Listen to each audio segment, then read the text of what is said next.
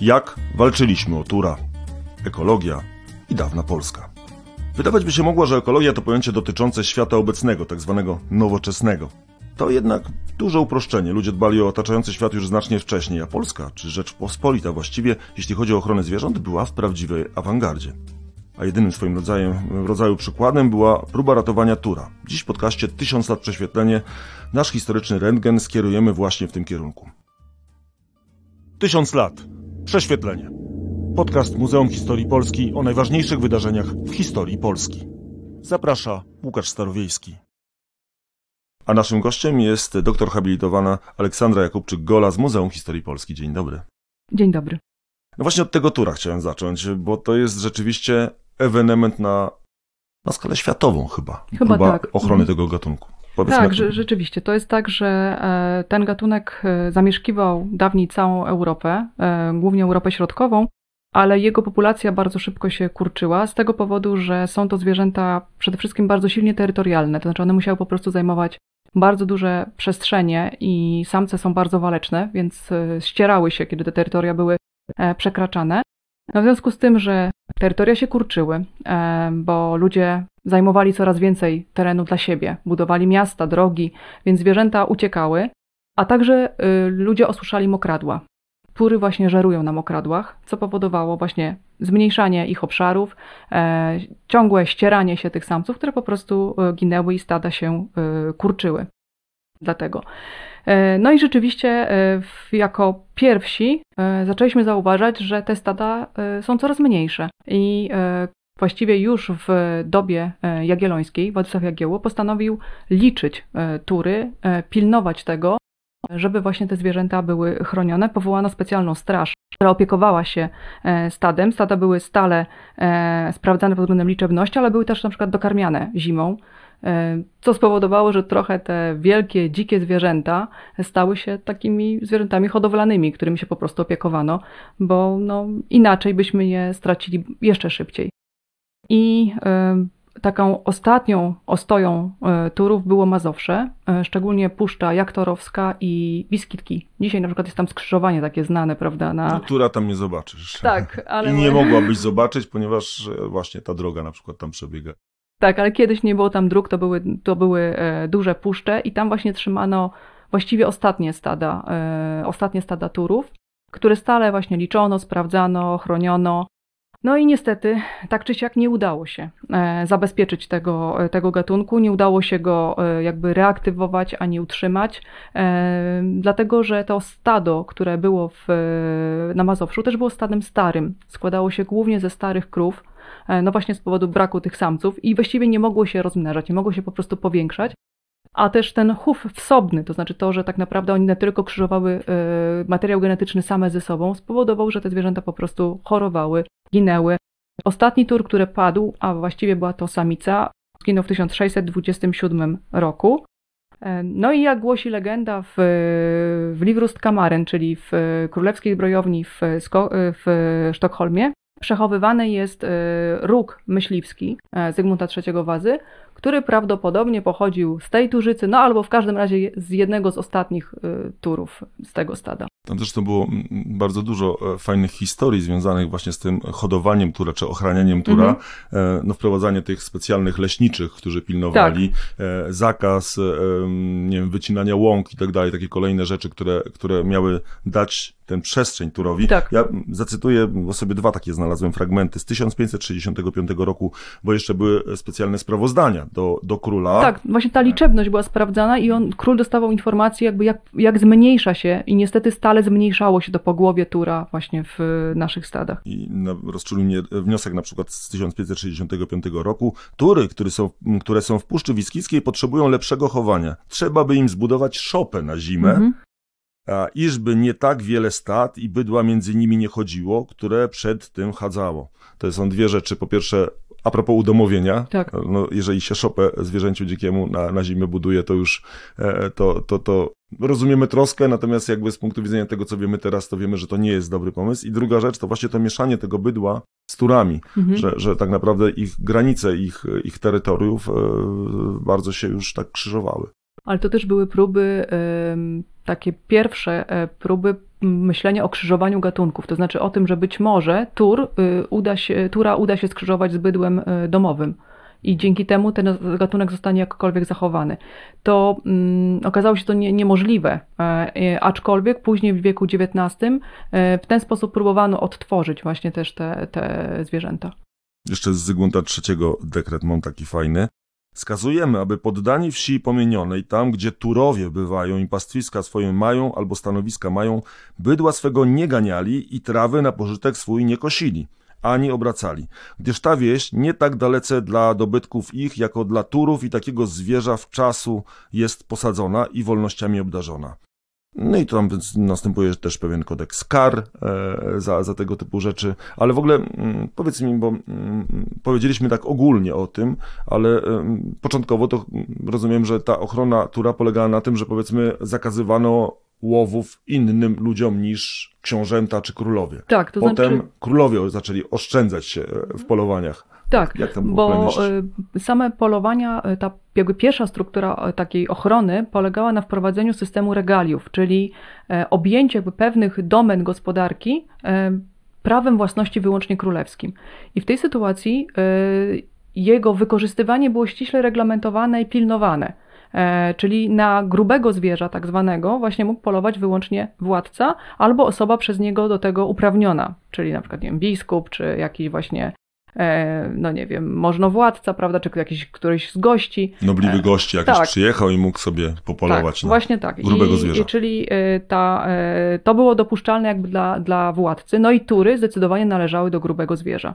Więc to była naprawdę rzadkość, jeżeli można było na takie zwierzęta e, polować, bo e, venatio parva, czyli właśnie to polowanie na drobne zwierzęta, już było szerzej dopuszczane i tutaj mamy właśnie tam, nie wiem, zające, e, kuny, prawda, no. Problemem były sarny, bo sarny raz w jednych prawach należały do, do, do zwierząt grubych, raz do zwierząt drobnych, co też jest jakąś przesłanką o tym, że na przykład w danym momencie y, po głowie saren było większe lub mniejsze, czyli że albo dopuszczano je do powszechnego polowania, albo właśnie nie.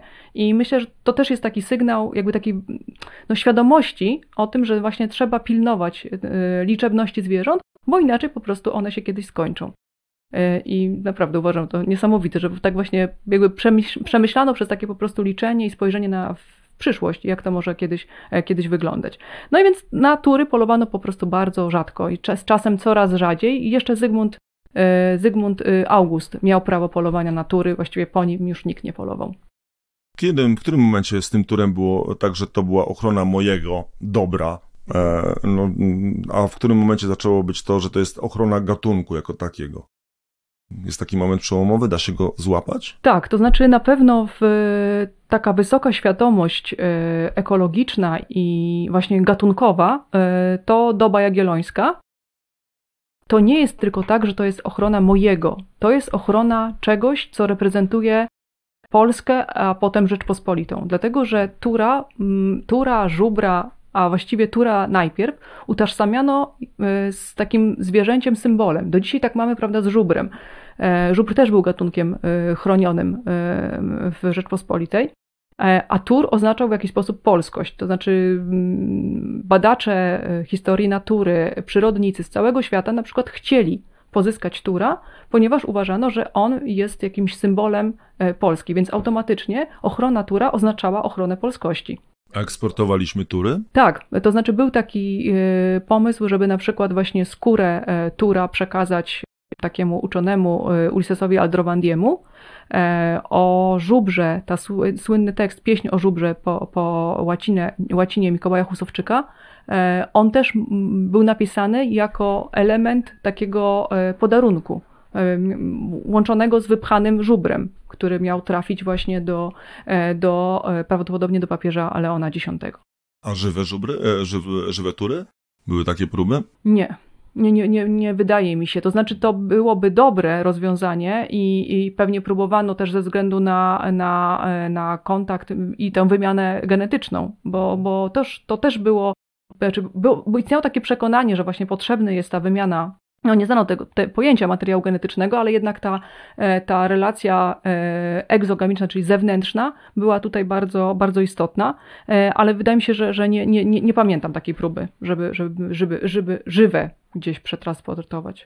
Problem polegał na tym, że już tego tura nigdzie nie było, bo jeszcze tak. w tym wczesnym średniowieczu, bardzo wczesnym, to one były właściwie w całej Europie Centralnej. Tak, tak. na Węgrzech, już, tak, w Czechy. A już w tym późnym średniowieczu praktycznie nie było ich nigdzie poza, nie wiem, terenami, jeszcze terenami Litwy, a na końcu tylko okolice tego Sochaczewa tak, i, Mazowsze, i Mazowsze. No. Mhm. No niestety Tura się nie udało uratować. A co przyniosło zagładę? Była taka informacja jeszcze pewien, do pewnego momentu, że tych stado 30 turu, 30 turów mniej więcej jest i one nagle bardzo się skurczyły, to znaczy nagle, nagle po prostu przestały istnieć. Mhm. Są jakieś teorie na ten temat? E, no więc y, z tego co pamiętam, to właśnie u progu XVII, XVII stulecia e, ich liczebność stara tego ostatniego wynosiła 24 sztuki, a po trzech latach już tylko 4. I tutaj na pewno y, no, te wszystkie kwestie związane z, przede wszystkim z wiekiem tego stada, to po prostu były bardzo stare sztuki i one zwyczajnie nie, nie wytrzymały już tak wielu, wielu lat, a skoro nie mogły powstawać, nie mogły się rodzić nowe zwierzęta, bo nie było, e, nie było e, par mieszanych, tylko zostały same, e, same samice, no to jakby to wiadomo było, Naturalna że kolej stado, rzeczy, tak, niestety. to stado było skazane na śmierć po prostu. Ale ta legenda o tym, że ktoś upolował ostatniego tura, to jest tylko legenda, to nie, nie jest ta ostatnia samica padła po prostu. Bo była też taka jakaś legenda, że tam ktoś tam ubił tego ostatniego tura. Eee, zostawmy może te tury. Niestety nie udało się ich uratować, mimo, no, jak słyszymy, właściwie wielowiekowych prób. Tak udało się inaczej z innymi zwierzętami, ale w ogóle wróćmy może w ten, bo, bo tak naprawdę tur to jest tylko jeden, e, jeden gatunek, o którym mówiliśmy, a tych zwierząt w jakiś sposób chronionych, głównie na początku z takiej e, potrzeby posiadania i, i, i podejrzewam takiej no, potrzeby własności. To, to, to było więcej. Jakie zwierzęta najbardziej były chronione?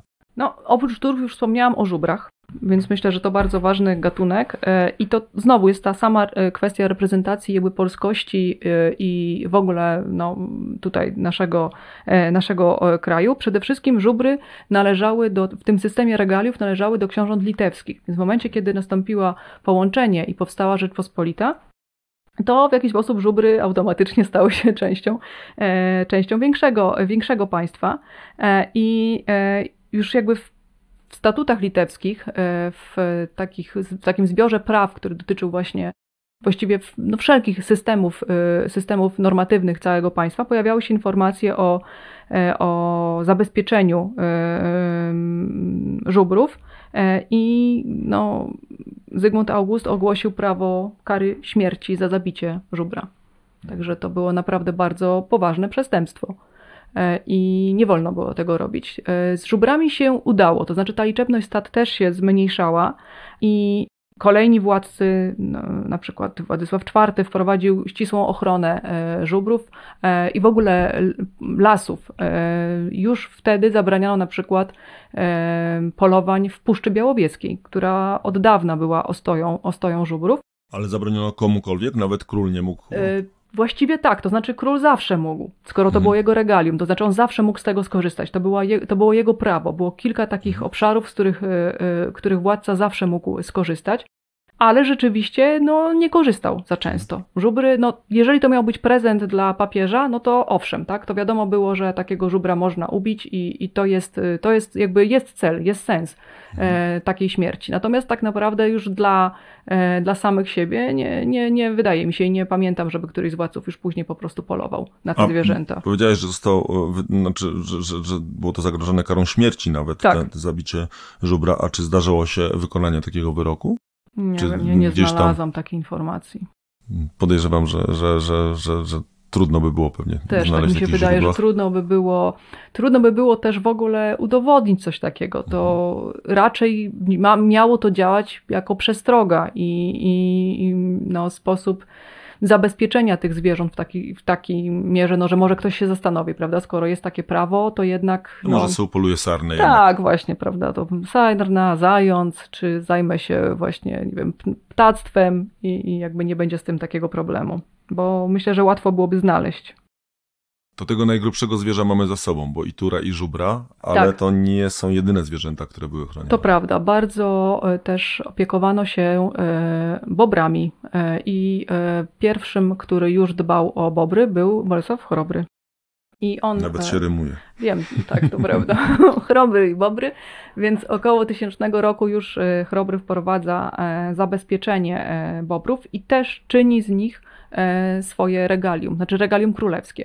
E, Pewnie dlaczego bobry? To ciekawe i dziwne, e, bo bobry były zwierzętami bardzo cenionymi w średniowieczu z kilku powodów. To znaczy, po pierwsze, tłuszcz bobrzy e, był, miał do, bardzo, bardzo ważne zastosowanie w medycynie w owym czasie. Poza tym bobry uważano za zwierzęta postne, ze względu na to, że pływają w wodzie i mają ogon pokryty łuską, a zatem można było je na przykład spożywać w piątek. E, Z bobrzego futra, e, bobrze futro było bardzo cenne e, i posiadanie czapki lub no już kołnierza, na przykład w Delhi, takim, takim płaszczu z właśnie ozdobnym, wyłożonym kołnierzem z bobrzego futra, no to oznaczało, że tak naprawdę jest się bardzo majętnym człowiekiem. No i najważniejszy element to bobrze jądra. Otóż bobrze jądra uważano za absolutne panaceum, czyli lek właściwie na wszystko i dlatego yy, biedne bobry były ich często pozbawiane. I dlatego bobry były, no właśnie król starał się je zabezpieczać, yy, nie wolno było na nie polować, co więcej trzeba było jeżeli się było gospodarzem bobra, tak zupełnie niechcący, czyli na przykład na naszych ziemiach bobry założyło żeremię, to trzeba było o nie na tyle dbać, żeby one się nie wyniosły. Właśnie to było prawie trochę niesprawiedliwe, e, prawda? Trochę, jak sobie tak. pomyślałem, bo przecież bóbr, e, jak każde zwierzę, jak mu się znudzi mieszkanie, bo mu nie będzie pasowało, to się Tak. wyprowadzi. A karany był gospodarz. Tak, karany był gospodarczy niestety bardzo wysoko, dlatego że ta kara wynosiła równowartość e, w owym czasie e, 60 par butów. Mhm. A weź zatrzymaj bobra, jak on Tak. nie chce. Tak, także no z bobrami rzeczywiście to było tak, że trzeba było po prostu o nie dbać, o, o żeremię, dostarczać e, pokarm. Wo- wiadomo, że na przykład woda musiała być bardzo czysta, więc to też były wszystkie jakby takie ważne, ważne elementy dla jakby dobrostanu tych zwierząt. I te bobry, e, rzeczywiście to da się prześledzić, że, że, że, że ta ochrona im pomogła. Tak, tak, no bo... Bo one też były w którymś momencie bardzo bliskie wyginięcia, Tak. przynajmniej na naszych ziemiach. Tak, to prawda. I właśnie dlatego wydaje mi się, że jednak ta, mimo stałego zmniejszania się, ta liczebność była kontrolowana. I Mhm. dzięki temu udało się tego bobra utrzymać, chociaż faktycznie, tak jak mówisz, po prostu w pewnym momencie było ich bardzo, A liczono bardzo. bobry? Yy, Tury liczono, ale to łatwiej. liczono, I ale... duże, i mało. Tak, a poza tym były w zasadzie zwierzętami hodowlanymi, więc pamiętajmy, Mhm. że skoro była specjalna straż, płoty, prawda, i, i miejsca po to, że na zwierzyńcach, gdzie, gdzie można było trzymać te tury, no to z bobrem było trudniej, e, ale faktycznie pilnowano przynajmniej żeremi, czyli, czyli można było sprawdzić, ile tych mieszkań bobrów jeszcze zostało. Mamy tu jeszcze jakieś zwierzęta, o Mamy. których warto powiedzieć? Warto powiedzieć o pszczołach, dlatego że pszczoły też były takim gatunkiem bardzo chronionym. I bo miód również należał do systemu regaliów. E, I miód był bardzo cenny, ze względu na to, że nie znano w ogóle e, produkcji cukru, więc było to jedyne, e, jedyny słodzik, a jedyna taka deserowa, deserowy produkt, który mógł być dodawany do ciast, do właśnie, więc w związku z tym był po prostu bardzo, bardzo cenny. E, I e, pszczołami e, opiekowali się również e, władcy i oni pobierali jedynie e, prowizję właśnie od handlu miodem. E, I do tego stopnia pszczoły były zabezpieczane, że nawet chronione były drzewa, w których można, mogły założyć tę, tę dziką barć, bo, bo, bo hodowano pszczoły nie tylko jakby ludzie hodowali w ulach, ale też właśnie dzikie pszczoły e, e, pilnowano. Więc nawet nie, jakby kara była za ścięcie takiego bartnego drzewa, ale kara była nawet za ścięcie drzewa, które się na taką barć nadawało. A jak to oceniano? No, pewnie jakieś grube drzewo, kiedyś yy, yy, właśnie... Jakimiś słuch- dziuplami? Tak, tak, tak. Kiedyś słucham też pana, który właśnie opowiadał, że on zajmuje się zakładaniem dzikich barci, to właśnie opowiadał, że on jakby wie, jakie drzewo, no więc być może jest to, jest to wiadome, że drzewo, które właśnie by się nadawało do takich założenia barci, mogło być chronione i też pszczołom y, przysługiwał y, y, niejaki spokój, to znaczy nie wolno było kosić, nie wolno było, nie wolno było mm, zakładać domostw, gospodarstw w, odpowie- w, odpowie- w zbyt bliskiej odległości, czyli trzeba było po prostu zachować odległość, która też była, e, była opisana w poszczególnych przepisach prawnych. Od kiedy to się zaczęło? Pszczoły? No też myślę, że jakiś okres y, piastów już, bo właściwie to było bardzo wcześnie, ta kwestia ochrony barci. To już się pytałem o to, ale zapytam jeszcze raz. Tak naprawdę to, to było, no tu, tu widzimy poza tym turem, że to jest kwestia tak naprawdę biznesu. Mm, czy bardziej jednak myślenia o przyrodzie? No, no właśnie w przypadku Tura i Żubra nie wydaje mi się, że to była sprawa biznesu. To była się, sprawa honoru. To była sprawa honoru i, yy, i też jakby no, pewnej reprezentacji yy, kraju. Myślę, że to było y, kraju, dynastii, e, swojego dziedzictwa. Myślę, że to było tutaj istotne. W przypadku Barci, tak, na pewno to była sprawa, e, sprawa e, interesu i finansów. Podobnie w przypadku Bobrów, które po prostu były bardzo cenne. Ale no, wydaje mi się, że interes interesem, ale to też wymagało pewnego przemyślenia tej sprawy i świadomość tego, że jeżeli ja na przykład wykorzystam wszystko, całe dobro, przecież jestem królem, mogę to zrobić, to tak naprawdę nie będzie dla następnych pokoleń. Czyli nikt nie, nie pomyśli o tym, że no, są kolejne pokolenia, a jednak u nas myślano o tym, że, że jest potrzeba tego, żeby coś zachować dla, dla tych, którzy przyjdą, przyjdą po nas. Zresztą nie tylko, nie tylko zwierzętami się opiekowano, bo we wszystkich prawach już od y, Kazimierza Wielkiego na przykład za ścięcie drzewa była kara. To znaczy była kara pozbawienia siekiery, która nie była produktem tanim i łatwo dostępnym, była żelazna, więc, y, więc no, pozyskanie siekiery było trudne. A żadnego drzewa nie można było? Nie można było ściąć drzewa, które na przykład się znalazło nie na twojej własności. Czyli ktoś, co należało do sąsiada i, i on na przykład nie chce tego ściąć i to też było pewne zabezpieczenie właśnie drzew przed, e, przed wycinką. Lepszym takim przykładem są cisy, dlatego że w pewnym momencie cisy były wycinane na potęgę, ponieważ z cisów produkuje się łuki.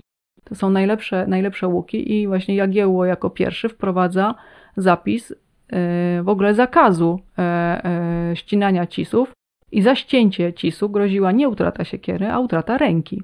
Ciekawi mnie taka kwestia, bo przepisy można wydawać. Pytanie, jak je można egzekwować? Czy to w ogóle, czy widzimy, jak je egzekwowano gdzieś w jakichś źródłach, dokumentach? To jest bardzo trudne. To znaczy w ogóle y, mówienie o recepcji prawa jest bardzo skomplikowaną sprawą, dlatego że tak naprawdę y, można mieć świadomość, że, y, że właśnie przepis powstaje dlatego, że zauważa się taką praktykę. To znaczy zauważa się ich wycinanie, zauważa się zmniejszanie na przykład tych, tych całych rzędów, tych krzewów, prawda, jest ich coraz mniej i mniej, więc jakby jest konieczny taki przepis i konieczne jest postawienie, nie wiem, strażników, prawda, i no, Tutaj trudno mi powiedzieć, to znaczy nie, nie mam żadnych yy, świadectw tego, że rzeczywiście tak się działo, że ktoś stracił rękę z powodu ścięcia cizów. Myślę, że trzeba by przejrzeć po prostu yy, jakieś yy, zapisy z sądów, e, żeby, żeby, to, żeby to posprawdzać. No inaczej rzecz jest prawda, z, z turami, kiedy widzimy ten proces. On jest bardzo szczegółowo opracowany i widać właściwie co roku te, e, tak jak tutaj były cytowane, fragmenty właśnie sprawozdań z konkretnych liczeń i, e, i, i sytuacji e, turów, no to tutaj no, trudno powiedzieć. Ta, ta ochrona na pewno miała zupełnie inny wymiar. No ale z turem to jest trochę tak, jakbyś próbowało polować tura, to jest trochę jak napad na bank. W sensie, tak, to, tak. No bo to trzeba ominąć strażę, wszyscy wiedzą, że zniknął ten jeden tur, no ale z takim bobrem jest już zupełnie inaczej. To jest trochę jak z drobną kradzieżą. E, i pewnie, e, pewnie dużo łatwiej było ukryć gdzieś tam w lesie, znaleźć e, mhm. takie bobry i taki czarny rynek pewnie istniał. Na pewno. Na pewno, na pewno dlatego, że to było zbyt wartościowe, zbyt cenne i na pewno tak, tak było. W tym temacie jeszcze się mieści pytanie o dbanie o zwierzęta hodowlane i, i, i takiego pojęcia, ty to nazwałaś, czy napisałaś mi welfare, czyli dobrostan. Mhm. Czemu?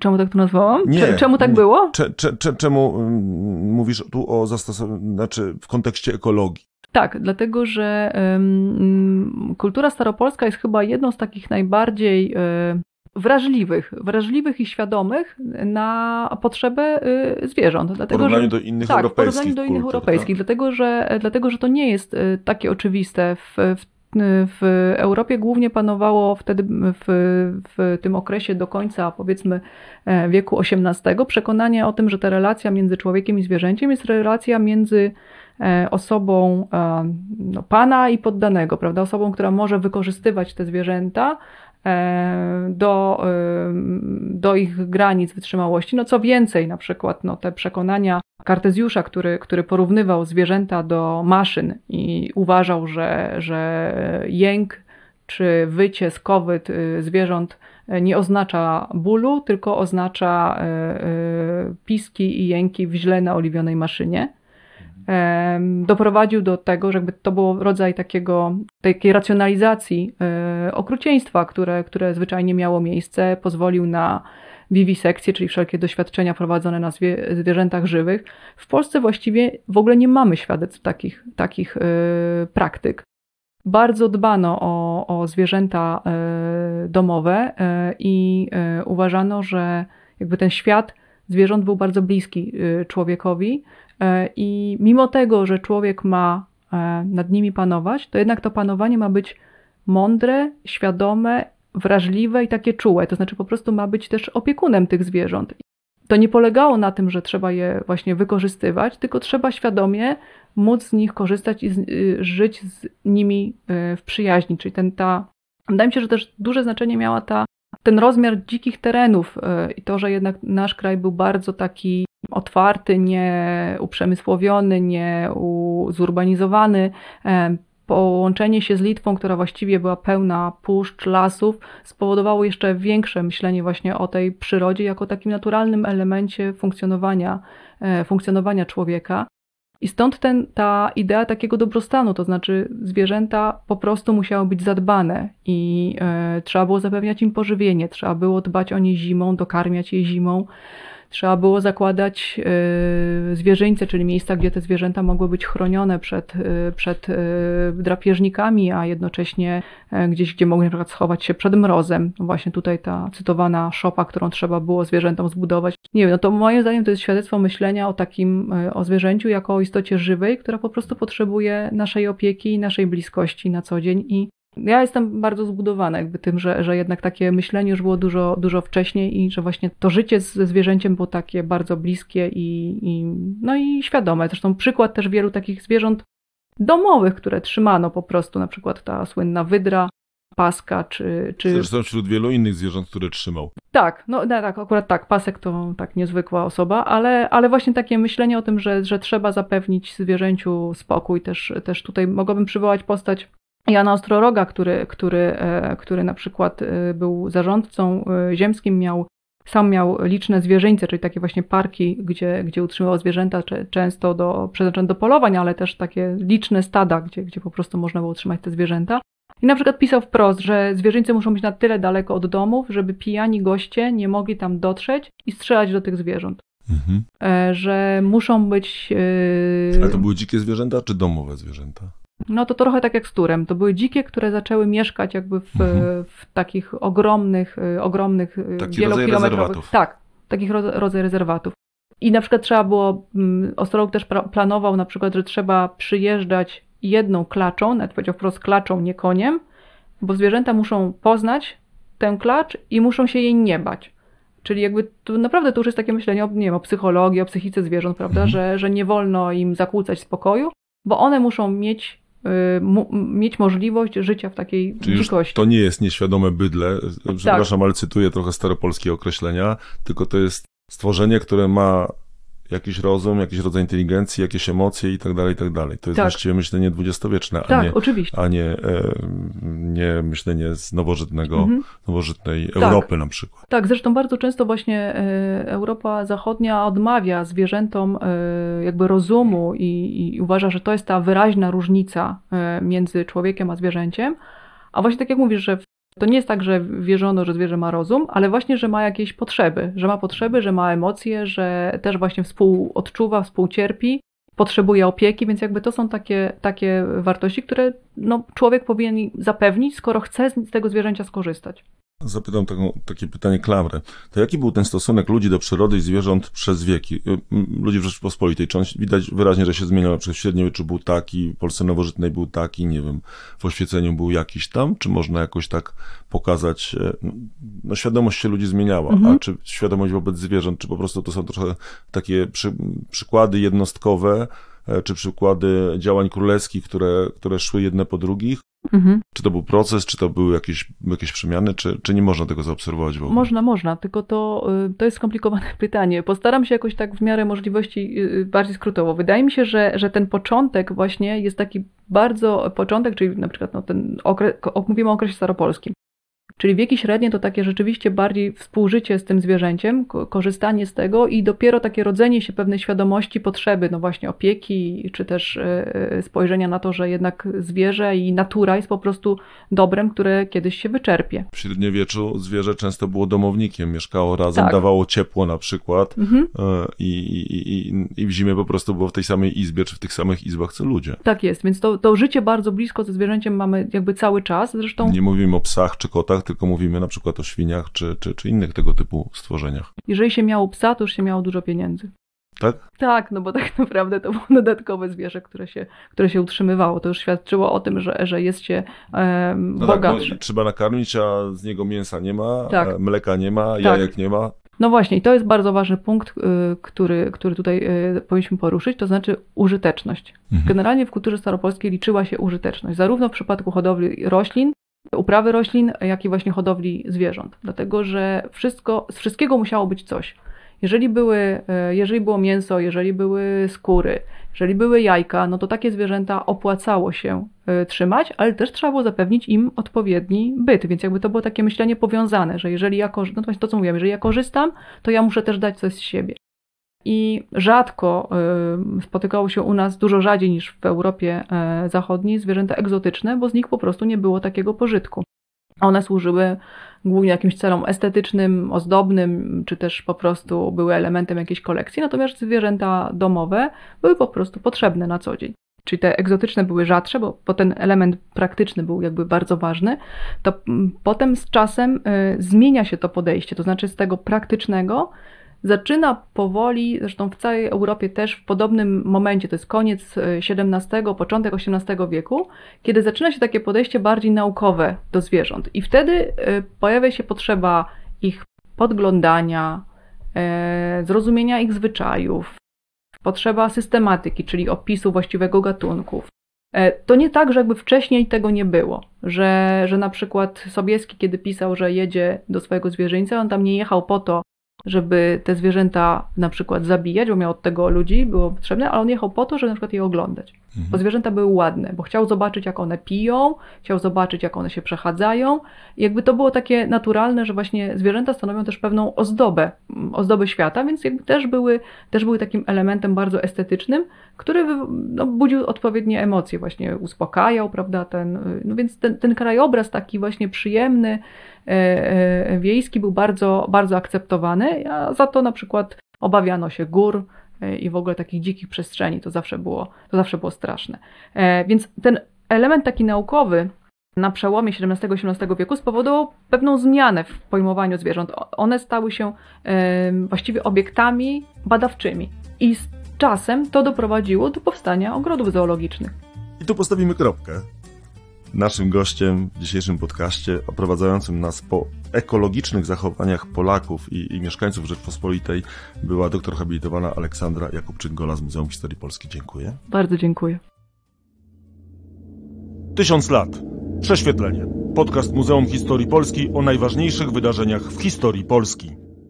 Podcastów Tysiąc lat prześwietlenie wysłuchasz na YouTube, Spotify, Google Podcast, Audiotece, a także na innych platformach podcastowych. Chcesz być na bieżąco? Subskrybuj kanał Muzeum Historii Polski.